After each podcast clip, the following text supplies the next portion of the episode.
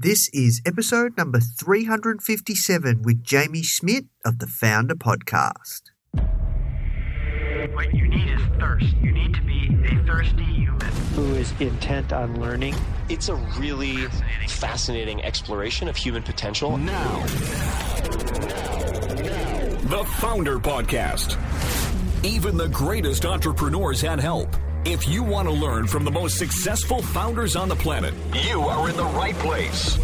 Branson, Mark Cuban, Tony Robbins, Tim Ferriss, Arianna Huffington, Go, Steve Case, Gary Vee, Sophia Amoruso, Barbara Corcoran, Daymond John. Learn from the greatest minds in business today with interviews hosted by Nathan Chan. This is not your average entrepreneur podcast. The Foundr Podcast.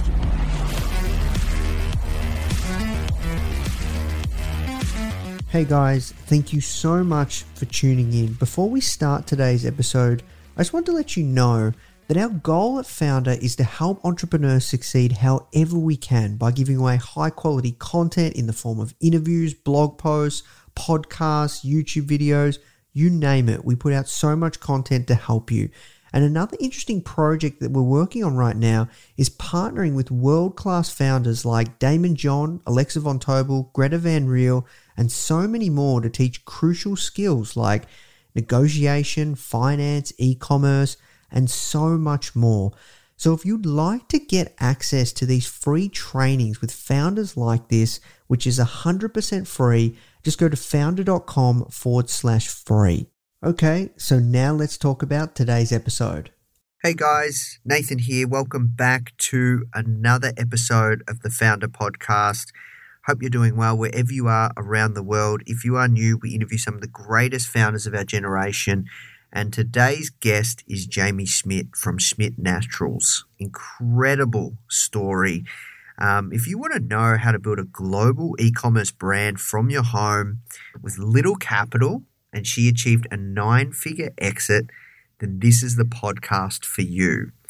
Now, she also has created an incredible book called Supermaker Crafting Business on Your Own Terms, and she also has started her own investment fund. And really, what I talked to Jamie about in this episode is how she started her brand, how she started small. Uh, also, like how she worked and landed like a big company like Unilever to partner with, how she manufactured in house, and why, you know, easing into the business was an incredible way to her eventual exit. So there's so much you can learn if you want to know how to start a physical products based business, an incredible brand. Also, how to do wholesale right. You need to listen to this episode. All right, guys, that's it from me. Now let's jump to the show. First question I ask everyone that comes on is uh, How'd you find yourself doing the work you're doing today? Well, it, it, it, took a lot to get here. Um, I've held 22 jobs according to my report from uh, the IRS. Um, so today's job, you know, gosh, I'd say my, my entrepreneurial journey, you know, really was the, the highlight of my career. Um, and then today I'm an investor and an author, but getting, getting to the point of starting a company, you know, that was just a lot of exploration, getting my hands dirty, um, and really just not settling, like not allowing myself to be complacent in my work and just realizing that um, I wanted to be happy with what I was doing. And um, so there's a lot that went that that got up to that point. So was Schmidt's uh, Naturals your first company? Yeah, it was. And when I started it, I did not anticipate it really, you know, becoming much of a company. Um, it started more as a hobby, something I was doing for fun. I was living, I still am, in Portland, Oregon. It's the most creative city here in, in the US. Um, and everybody here is like an artist or a maker or creator of some sort. And I wanted to fit in. And so I really was, you know, kind of stressing like how how can I find my creative outlet? And so I started trying all sorts of things. Um, the timing was great though, because I had moved here with the intention of, um, you know, really figuring out what I wanted to do with my life. I had found myself working my way up the HR ladder, um, kind of in a corporate job, you know, really good pay, decent benefits, but just not loving the work. Um, so when I came here, I thought it was, you know, a nice opportunity for a fresh start. Um, and Portland was the perfect place. So I got um, got busy with a lot of different things, and where I really found, um, you know, my myself was with making personal care products. You know, I was pregnant at the time too, and so I was paying closer attention to the products I was using on my skin. Um, and so I started making deodorant, shampoos, soaps, lotions, all of it. And next thing you know, I was selling it at the farmers market. Mm, interesting. And when was that? Was that 2012? 2011? 2010. 2010. 2010. 10, yep. Got you. So started um, hand making the products yourself. How did you how did you work out like what to put in them and how to produce them? Yeah, a lot of trial and error. Um, I'm not a chemist. I get that question a lot. Um, but I'm just a fan of natural products and clean ingredients and just did a lot of research on, um, you know, the functions of different natural things. And so my first formulas, it was just products or ingredients you can find in your kitchen shelf. Um, so baking soda, um, you know, cocoa butter and things like that. And so not, you know, the most advanced, um, you know, synthetic ingredients, but just very natural organic ingredients from the earth. Yeah, I see. And you would use like YouTube or something to, to learn how to produce a deodorant or? Um, it was more of learning about the functions of the different ingredients and then using my own, I guess, a lot of trial and error to, to bring them together to create um, a formula that felt good. And there were so many iterations to get the texture right. That was the hardest part was, um, you know, you can choose the ingredients that are going to serve a purpose. For example, um, you know, baking soda absorbs uh, odor, and then you can use arrowroot powder to help keep the armpit dry. Um, but the trick is in getting them to come together and stay together um, without using synthetic binders. And I don't want to get too technical, but like that, it truly was a major challenge, especially without having like a chemistry degree or any sort of background in um, science. Uh, yeah, well, it was not easy, but it was a lot of, it was fun. You know, I didn't have, there wasn't any obligation hanging over me. I didn't have business partners. I didn't have any um, investment capital, you know, so no investors to, to answer to. It was more just fun for me and then the business very slowly you know i took a couple years kind of easing into it perfecting the formula and getting feedback from customers at the market. You know that was a great opportunity for me to meet face to face with customers and get their feedback on what i was doing. How long did it take to get the first product and what was the first product for you for comfortable to go to farmers markets? Mm, I, yeah i never was 100% comfortable when i went out. Uh, i kind of just realized it was time to, to just get out there and, and sell it. I I love I loved it personally, and when I shared with friends and family, and you know they were raving about the product, and so I thought, well, let's just see what other people think. And so um, it was also just a great way to make a buck and spend a Saturday afternoon at the market in Portland. Um, but then you know customers were loving it, coming back the next week, giving me their feedback, and it was also you know not everybody had 100% positive things to say. So it was just a great opportunity for me to take their criticisms too and apply them to perfecting the product. And customers just you know they love to be heard.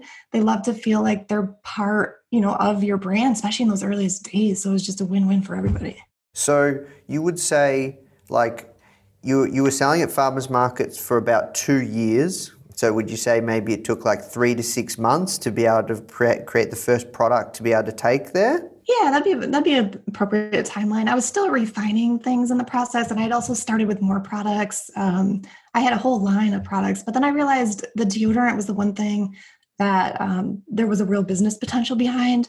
You know, I was at the markets for you know one and a half to two years, but pretty early on, I realized there was more. You know, there was wholesale potential and um, a real opportunity on the shelves. Um, especially in deodorant, there just weren't a lot of natural deodorants, and the ones that were out there just um, they needed they needed a, a shakeup during that t- that two years period, at that was there any point in time where you're like, I, I can go full time on this, or was it just like a side hobby passion project for those few years, and it just slowly grew, or like like yeah. I'd love to get a gauge. I wanted to. I wanted to go all in full time. Um, my household income was very humble. My husband was a social worker. You know, we had our income was less than thirty five thousand between the two of us, and we were new parents. Um, so I did I did have to take a couple side jobs in the earliest days. Um, so I found a couple gigs um, locally that spent just a few hours a week, enough to just have a bit of a cushion. Um, and then that money, you know, I I really considered the seed money for the business. Yeah, I see. So how did the how did the brand evolve from farmers markets? Did you start going direct to consumer, or was did you start wholesale, or like how did you how did the brand evolve? Wholesale came first. Uh, I had some interest uh, at the markets locally uh, with retailers approaching me, and then I also just recognized, um, you know, in Portland there was a lot of opportunity to sell at places like uh, food co-ops where you know natural enthusiasts would be shopping. And so i really took advantage of that. And then um, about a year into that I, I really took on the, the d2c piece and built out the website. And um, that's when we really exploded. And um, omni-channel was really at the forefront of our strategy or my strategy back then um, you know from day one. And i recognized i wanted to be everywhere um, a lot of brands, you know, especially natural, will consider a niche market and want to stay within that market. But for me, I really saw opportunity to to build beyond that. I felt there, for one, there was major opportunity because natural brands hadn't done it yet, and two, I just felt um, that it was the right thing to do. I wanted people to have access to healthy natural products that worked, and people, um, you know, in Middle America, and just people that aren't necessarily, you know, connected to some of these like the communities like Portland just didn't have access and even know about some of these products. And for me, that was really important to, to give them access. Yeah, no, that's awesome. So, um, I'm sorry if I'm uh, asking too many details, but it's just good to get context for people because I'm familiar with our community and what you've done is so impressive. By the way, like Thank you, you. like nine figures in annual revenue to then eventually exiting to Unilever, and now like like in this for your first business in the space of about eight years, like that is very impressive. So Thank I you. just I'll I just clarify the revenue was seven figures, but the acquisition was nine. okay, all right, sorry, seven, Yeah, yeah, actually no, sorry, no, eight figures. eight, fi- revenue. yeah, yeah, eight figures annual revenue, nine figure exit. Like Yeah. extremely, extremely impressive. So I just want to give context because I know these questions because people will doubt themselves, right? And this is like an Yes. incredible story. So, okay, so the farmers markets obviously got a few wholesale deals. How did you fund the, I guess, the POs from those wholesale deals if cash flow was like, was there any cash flow crunches? Did you have to get outside capital to fund that or still bootstrapped? That was the the trickiest part of building the business was the financing piece. Um, and to be honest, when I first started, I didn't give a whole lot of thought into you know how am I going to fund this thing. It really just grew so naturally and so organically that um, you know next thing you know, my business expenses were attached to my personal bank account, and it's not something I necessarily recommend. It just kind of happened that way. Um, and you know we were strapped for cash constantly, but somehow we made it work. And I think it was just I grew up with a very frugal mentality and upbringing, and I really just looking back, like I think that really played into it. Um, but at the same time, you know, you you're, you have to, you know, of course, cut corners and be cheap, but you also have to be willing to spend money when you're building a business. So the trick isn't just knowing where, you know, where to where to be frugal and, and where to, to to be willing to spend. Um, so apparently, you know, I was pretty good at that, and um, I think what really helped too is once we kicked the D2C into action, then you know we had that immediate income that we could then use to fund other operations of the business. So the wholesale piece was certainly probably the hardest to manage because you're dealing with payment terms and um, also you know your margins you know you're not making as much money on that product um, but that d2c piece you know if you can main, maintain strong sales there then that can be super helpful in, in funding the business Yeah, got you. So, um, when did you go full time all in on the business? Because after the markets, PO, few POs, you're probably about two, three years in. When did you go full time all in? yeah yeah it was about i'd say three years in um, it was a big kind of leap of faith but i realized you know all my time was really needed to be spent on the business if i wanted to, to take it to the next level. And once i made that decision you know that's when we really just exploded um, started picking up some bigger retail accounts um, some chains cross country and actually um, our global accounts came pretty early too. So that's not typical sometimes for you know a consumer product is to get that interest from overseas so soon. But i really embrace that. And i think um, a lot of people are, are intimidated by that. And i think that's one piece of advice i would give to new founders is pursue that international business because there's a lot of opportunity there. And so in doing that it opened up you know a lot of revenue streams for us too. Interesting. So, um, it sounds like some of the game changes was starting small, thinking of it as a project, not as like a like a side project or like not as a big business, and getting you got your feedback loop from the farmers markets, which sounds like a game changer to perfect the product and to really understand the customer avatar and, and how to speak to that market. Absolutely. But, you know, as the company got bigger, that became a bit more sophisticated. You know, we couldn't just rely on my intuition and the local customers. We had to start implementing practices where, you know, we were getting true consumer insights and paying for surveys and, and things like that. Um, but in the earliest days, yeah, that was just a blessing for me. And I, I really do think, you know, just easing into the business like I did was was an asset. And it also enabled me to just really build up a community of followers and brand fanatics that are still with us today. Yeah, amazing. And when it comes to D2C, you said you turned that on. What did that look like? You obviously started on Shopify.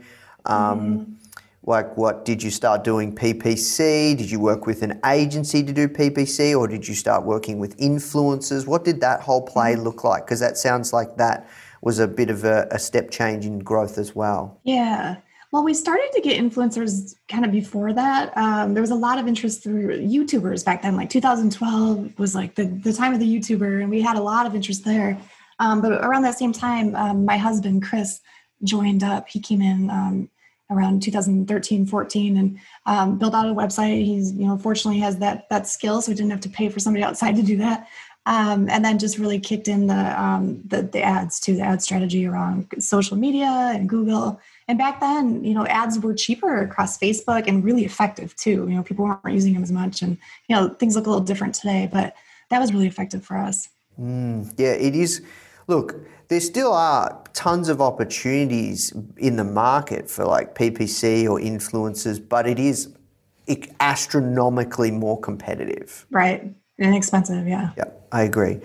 So then what happened next? Like, um, did you start building uh, head office in Oregon? Um, did you start using 3PLs? At what point in time did you hand over the manufacturing of the products? How did that all work? Yeah, I kept manufacturing in house throughout the growth of the business up till the acquisition by Unilever. Wow, um, that was pretty crazy. serious? It's nuts, you know, because you think about all the stresses that you have as a startup in general, right? And then you add this whole piece of in-house manufacturing on top of it. It's just so many more layers of responsibility. Um, but I just couldn't see it any other way. You know, I had built the, the product, you know, by hand in my kitchen, scaled that as long as I could. And then um, within four years, we had moved three times to different manufacturing spaces. And I was doing all the research I could to learn about different machines and how to build out a production line. And it was just so much that I had to just learn on the fly. You know, I, I'm glad I did it that way. I don't think everybody's equipped to do it. I don't think every product is built to, to you know, be managed that way, but a lot of challenges and, and major setbacks and expenses, you know, that come along with it. Um, and then in the final years, right before the acquisition, I actually had partnered up with the contract manufacturer just as a backup and kind of a peace of mind if anything were to go terribly wrong. Um, and in doing that, I learned a lot actually by just observing their processes and how they were manufacturing. And they they were makers of some of the bigger deodorant brands, and so it was just a nice way for me to get a peek inside, you know, what a real factory looks like, and and then bring that back home and implement it in my factory. So, at what point in time did you personally get sick of making the product? Never really. I, in fact, that was probably my favorite part of the Really? business. But I mean, it was. I had other things I had to put my energy on. Obviously, you know, because as a founder, you become the CEO and you're leading, you know, this company. Um, but making was so fun for me. But definitely became a distraction at some point, and so I had to hire out a team. I pretty early. That was actually my first hire. Was somebody to help make the deodorant, and then I hired someone right after to start shipping. But whenever we created new scents or new formulas, that was still led by me, and I was doing that in my home kitchen, despite the fact that we had our um, manufacturing facility. You know, I would just go home and just really focus and, and create in my kitchen, and then we would introduce the new scents, and so that was pretty cool to keep it, you know, in the founder's hands, and our customers appreciated that, and it was fun for me. Yeah, it's interesting you say that. I reckon there's some magic to that. I know you kind of just like, yeah, it was fun, but like, I reckon there's some magic to that. Um, that basically you have had you had your hand in product development and actually doing it, understanding the processes all the way to to to then exiting the business. Um, so I'm curious when it came to, I guess, finding that first employee, um, did they just work from your kitchen or you just had to get a facility at that point in time and invest um, capital into equipment? Or, like, yeah, because that would have been quite cost intensive. Did you ever take outside funding, or was only when you partnered with Unilever to, begin with? Um, yeah, like how did you like? Because that sounds very capital intensive. Right, right. Well, to answer your first question, um, my first employee that I hired, we, we happen to have a um, mother-in-law house. I don't know if you know that term. Um, basically, a kind of a separate little house or dwelling behind your house that just had the perfect setup for somebody to make deodorant. So it had a tiny little bathroom. It had like a small space that they could use. And so I hired a friend, and he came over and he set his own hours, and he'd be out there making deodorant. But the funny thing is, I was cooling in my ref- the product in my refrigerator at the time. So he'd be, you know, trouncing into the house with like a this whole like platter full of deodorant. We'd have to like make room in the refrigerator. it definitely was not ideal. Um, but then I found a a space uh, really close by in my neighborhood, which was a really interesting setup. Um, there was a man who had leased out some some kind of separate spaces within this bigger building. And so there was a pet shop in there there was a paper shredder and then there was a space for me. And then i was able to build it just to my liking and my needs for which was so perfect for the very first manufacturing space because he was really flexible with terms you know it was a month to month setup he cut me a really good deal on, on my rent you know he we kind of became buddies and so we it just it just worked out nicely and i feel you know really fortunate to have had that opportunity. And i think the best thing about it was that i was able to finally schedule pickups by ups and usps because i used to go to the post office every day you know with my, my bags and my boxes and became a big huge thing. So i think you know that's not always the case right? But if there's opportunity for for founders to find that setup you know that that was beautiful for me Hey guys, I hope you're enjoying this episode and learning a ton.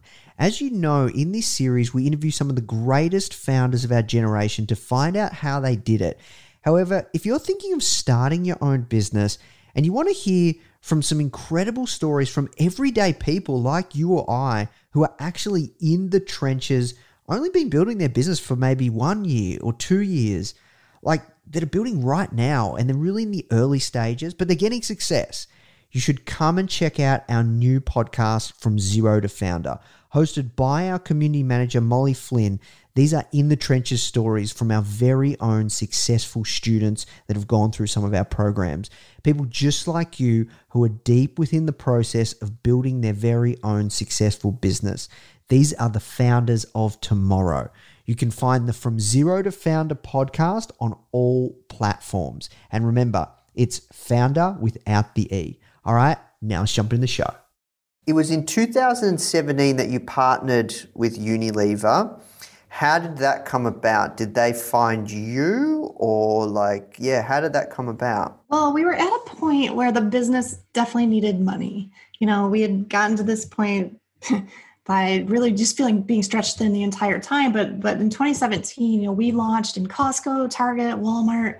So all our money was tied up on shelves you know we just it just was not available to us. And we, so it became you know pretty pretty necessary to start fundraising. And so we looked at a few different options there. We talked to some vcs um, started talking to private equity firms um, and then took on a broker um, goldman sachs uh, to start just sort of you know having these conversations for us. And through that process um, unilever and then a couple other strategics entered the picture um, it was not in my thinking at all ever throughout the growth of the business. In fact, you know, even when we started fundraising, I just wasn't thinking about an exit at the time. Um, but then once they started, you know, expressing interest, and then we started doing um, diligence and opening up our data room and things, and then the reality was, you know, became clear. And I thought this is actually a really, really smart step for the business. Mm, that makes sense. So um, would you be able to share kind of like what at that point in time when you, it was starting to get quite capital intensive around just POs and and cash flow? Like what was annual revenue? How many staff? Um, how mm-hmm. like how many how many people did you have? How many like like order volume? Like what, what kind of movement were we talking? Yeah, we were around I think 25 million in revenue at the time of the acquisition. Uh, we had 150 employees uh, working across two shifts. You know that included manufacturing, and then retailers. We had about 30,000 retailers and across 30 different countries, and so we were. Yeah, yeah wow, and uh, yeah, and and you you also doing international too. You said as well, not just not just US. Right. Yeah. Okay. Interesting. Okay, so now, um, what are you excited about now? Because um, I know you're you, you released a book, and I know that uh, you're doing uh, investing as well. So, what's exciting for you now? Yeah, all sorts of things. I, you know, I think at the top of my priority list is really just being a, a resource for other aspiring entrepreneurs. Um, I really, I really want to democratize entrepreneurship and let other people know that like they're equipped to be an entrepreneur. You know, I think sometimes we need stories like the Schmidt story to just just give us that push to to you know take the leap. Um, and I think my story is just a perfect example of somebody who started from nothing, you know, just had a, tr- a belief in in a product and recognized an opportunity and just went for it. Um, so with that, I've done a couple things. I've launched my book, like you said. Uh, it's called Supermaker, um, crafting business on your own terms. I released it in September last year. Um, that's been really well received. You know, the feedback I'm getting is that people are, you know, exactly what I was hoping is that they're like, wow, you know, I see myself in your story, and and, and this is um, really inspiring. Um, I also started an investment fund with my husband and business partner Chris Cantino. Uh, it's called Color, and we invest. Um, we say in the in the things people buy and the way they buy them. So we're real passionate about the consumer space, um, not just products, but but the tech that supports um, products and, and brands and there's more in the works too you know we we had a grant program when covid started that um, that helped um, you know keep the entrepreneurial dream alive by funding businesses and building a grant network or excuse me a mentor network. Um, i have a tv opportunity coming up. It's called going public. I'm not sure if you've heard of that um, but it's a new series. It'll be streamed on entrepreneur media um, where we follow five entrepreneurs who are um, raising capital or looking to go public and then investors at home can invest um, through regulation a plus. So i'll be a mentor on that oh, show. Oh wow. That's cool. Yeah. That's exciting. yeah it is cool. I'm excited. Wow. Interesting. So um, i'm curious around your investment fund. Um, tell me about some of the companies that you've invested in thus far and what is what is interesting happening right now because you know, post COVID, there's a lot of deal flow. Um, like you know, like well, not pro, but but during during this time period, right? Like you know, obviously COVID mm-hmm. hit, and then it's crazy some of the things that are happening right now. What people are working on, there's a there's a shift happening um, yeah. around all sorts of things. So there's a lot of deal flow, a lot of interesting businesses out there. I'd love to hear your take. Yeah, for sure. There's there's definitely a, you know a lot of D2C brands that have come out of COVID, um, which you know we're excited about. But what we really are interested in is is brands that recognize the opportunity with with omni-channel. You know, that's how Schmidt's was built, and I really think a lot of brands are missing out when they go D2C only. And so we always try to encourage people to think beyond that. Um, and I think you know not just expanding into retail, but expanding into channels that maybe your competition is not thinking about. Um, for example, I mentioned earlier with Schmidt's, you know, I wanted to make our product available to the masses and not just for that niche natural user. And so I looked at channels that the competition wanted nothing to do with, right? Like Walmart, for example, they people would, you know, frown on that and say, I don't want my products in Walmart, right? But I did. And I wanted, I thought there was just a beautiful opportunity there to reach customers that we otherwise wouldn't and that the competition was missing out on.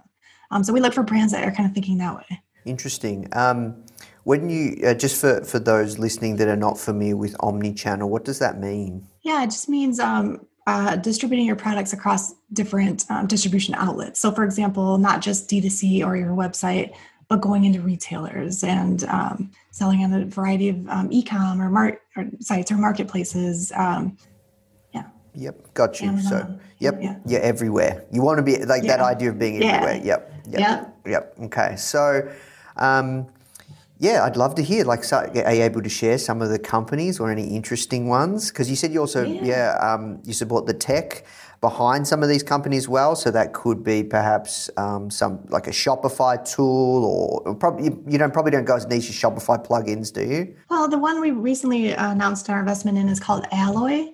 Um, and they do a lot to support um, D2C brands. So there, there would be tools on there that will help just support that buying experience um, and beyond. So that that we're really excited about. One of the brands, um, Ugly, is it's, it's a drink of sparkling waters that at face value you would think okay that's a competitive market right like who wants to invest in sparkling waters because there's so many brands but that's a great example of what i was just talking about about being open to you know distribution channels that um, you know some of the competition isn't. Um, so that that one we're really excited about. And we've also invested in um, another beverage company uh, called Haus uh, who really uh, that one comes to my mind because they just were they executed so beautifully during covid um, where they created this restaurant project they called it where they partnered up with local restaurants to create specific flavors. Um, and then any money that was made in selling those flavors went to the restaurants to help keep them open um, during COVID, which is um, pretty crazy to think about like a startup, you know, being so, so generous. Um, but it was, it, which just brought so much attention to their brand and just was a really good look for them. Um, but our, our whole portfolio is at um, color.capital. We have about 15 investments to date. Um, so generally it's spanning, you know, obviously food and beverage, but also we enjoy fashion and personal care, um, and then the tech piece. Yeah, no, that's awesome. But Yeah. yeah, purely focus on e-com. hmm Yeah, no, that's awesome. Because, like, yeah, the e-com is massive. There's so much opportunity out there. I'd love to delve a little deeper on the idea that um, you're really focused on companies that are open to to omni-channel. Why do you think some brands are just focused purely on straight D to C? Um, yeah, like you look at look look at a brand like Glossier, like like they're pure Yeah. direct to consumer. Um, there's just quite a few, right? Yeah. I think there's definitely some exceptions where that makes sense to stay D2C. Like Glossier is a perfect example, or a brand with a you know a product like Peloton, right? Like you don't want to finding them in stores wouldn't make sense. But if your product is a consumable and you know it's a price point that you can make it you know at high volume, I, I think it, you're missing out if you don't. And I think a lot of brands are intimidated by it. One because um, you know the price points. It's it's harder the margins, right? We just don't make as much money that way. Um, and then two, it's just kind of scary. I think some people are really intimidated by retail. There's so much to learn. There are a lot of like fees involved and just extra work. Um, but I encourage people that that are feeling that way to to get out there and just try it because it's not as scary as it think as, as you might think. Um, you know, you it takes some work to get the buyer's attention sometimes, but uh, once that happens, and you know, if you prove yourself, then it can be a beautiful opportunity to expand your brand. And also, too, I want to add I think having channel exclusive products sometimes is the right answer for some brands. Um, you know, it's it's okay to have certain products that you're keeping on your website, and then maybe having a specific product that you sell to a certain type of retailer. You know, that is a strategy that you should be thinking about too if you're if you are considering omnichannel. Mm, yeah, that's a really good point. So this brings me to my next question, where I actually resonate. Um, it can be scary, and I, you know we speak to a lot of people in our community where it's it's easy to set up a Shopify store, send products to influencers, develop the brand, have your email marketing strategy going, go go Facebook ads, like and and you can you can build a, a significant business just rinse repeating that formula, right? Um, but but the retail space, you you've got longer. I guess it's longer lead times. It's a lot of knocking down doors. It's a lot of no's. It's it is scary and it can be intimidating working with these big brands. The margins can be, you know, much different to D2C. So I'm curious for those listening right now that have a brand, um, they're not in retail. Um, What advice would you give? How would you say someone should get started? I would say when you're approaching the retailers, really show how you're going to add value to the category as a whole and expand it. Um, it's less effective to come in and talk about you know why your product's better than what's on the shelves currently. It's more about how are you growing that category as a whole. Um, I learned that through the conversations I was having with buyers, and I just think um, that's that's just a smart thing to think about. That might not seem obvious in the beginning when you're just getting started. And what about even getting in the door? Like getting Yeah. those meetings, like, because that, That's yeah, any tips, That's the hard tricks, yeah, the, Yeah. anything there? well, I have some good stories in my book where you know I just had really just per, just persistence and you know probably annoyance with some of these retailers, and I followed up a lot. I really believed that my product belonged on their shelves, and I always made a case for why. Um, but I would you know I'd build out cases I could present. So, for example. Um, if you are just selling D2C, you know, show your growth, show that you know how much you've grown from when you started to now, and month over month, and um, and then if you're in other retailers, you know, you can make a case for why you deserve to be in the next, you know, level up of retailers. Um, I remember, and this is less relevant now with COVID, but you know, trade shows are just a really great way to to connect with retailers. And so when there's opportunity there, I would highly encourage that. I made a lot of connections that way. Mm, yeah, and how, what about in terms of prospecting? Who is the who are the right decision makers? Do you use LinkedIn or like like how do you work out who's the right decision makers? Mm, to to work with me in that team. Yep. Yeah. Um, yeah, I didn't use LinkedIn a ton. You know, I, I like it for networking and connecting, um, you know, with industry friends, but um, I found most of my employees, and I had honestly, like, I don't recommend this always, but my first couple came through referrals. Um, and referrals, I think, are good, but I think it gets a little bit weird if you're starting to hire friends and family. And I, you know, I did that in the beginning, and that that became harder to manage later. Um, but I do think I referrals and networking are going to be important, like maybe through Twitter, for example. I think that's a great place to build community um, and to really, um, you know, show what, what, you're doing. There's this whole idea of building in public now, where um, you know you're very transparent about every step of the business. And I think doing that allows you to get people excited about what you're building and get people wanting to work for you. Yeah, it's interesting you say there is this big movement, right, around just building yeah. in public tra- like ultimate transparency. You look at companies like Buffer, who they even make all mm-hmm. their metrics public. Um, and yeah, people like to follow the journey, uh, that hero's journey. There's something there's something special about that. Um, you look at Gymshark and what um, Ben Francis has done. Are you familiar with his story and how he's documented it along the way over these past 10 years? Yeah, I've seen a bit of that. I think I saw it recently an example of brands that are effectively building in public. I think that's just the trend now. But I also want to say, like, I challenge it a little because I think there's some beautiful examples, but I also think that to do that, you have to have an established audience and we all we don't all have that right away. When we have when we're hit with a business idea or inspiration like we don't necessarily have our audience built and to try to do that before we launch can be stressful and really time consuming um, when i started my business i was nobody right? No one knew who jaime schmidt was. Um, but i was able to, to build it successfully and then you know now people know know of me but you know back then they didn't. And so i just would encourage people not to stress on that point too much. If it makes sense for your company you know and you can do it or you already have that audience that's great but if you don't, you know, don't let that stop you. Yeah, because there's always an opportunity cost, right? Like you could be creating content or you could be out there, you know, hustling to get into Target, mm-hmm. right? And right. and, and yeah, taking exactly. meetings, right? It's it's just yeah, it is tricky, right? To know and yeah, I'm curious around decision making, right? Because you you obviously have been right 80, 70, 80% of the time to get to, to, to the outcome that you got to. What is your how do you how do you how do you make decisions and, and key ones at that? What what does that process look like for you? I'd say it's no magic formula, but it's a mix of my intuition. And on that, real quick, I want to say, you know, people, some people might scoff at that or think it's kind of silly, but really, your intuition is the culmination of like every experience that you know that's gotten you to this point. And so, don't be afraid to trust it. Um, that plus, you know, research, right, and learning what I can, and maybe trusting in some other people's opinions and then ultimately just having confidence and taking the risk. Yeah, love it. Yeah. Awesome. Well, look, we will work towards wrapping up. Um, okay. A couple of last questions.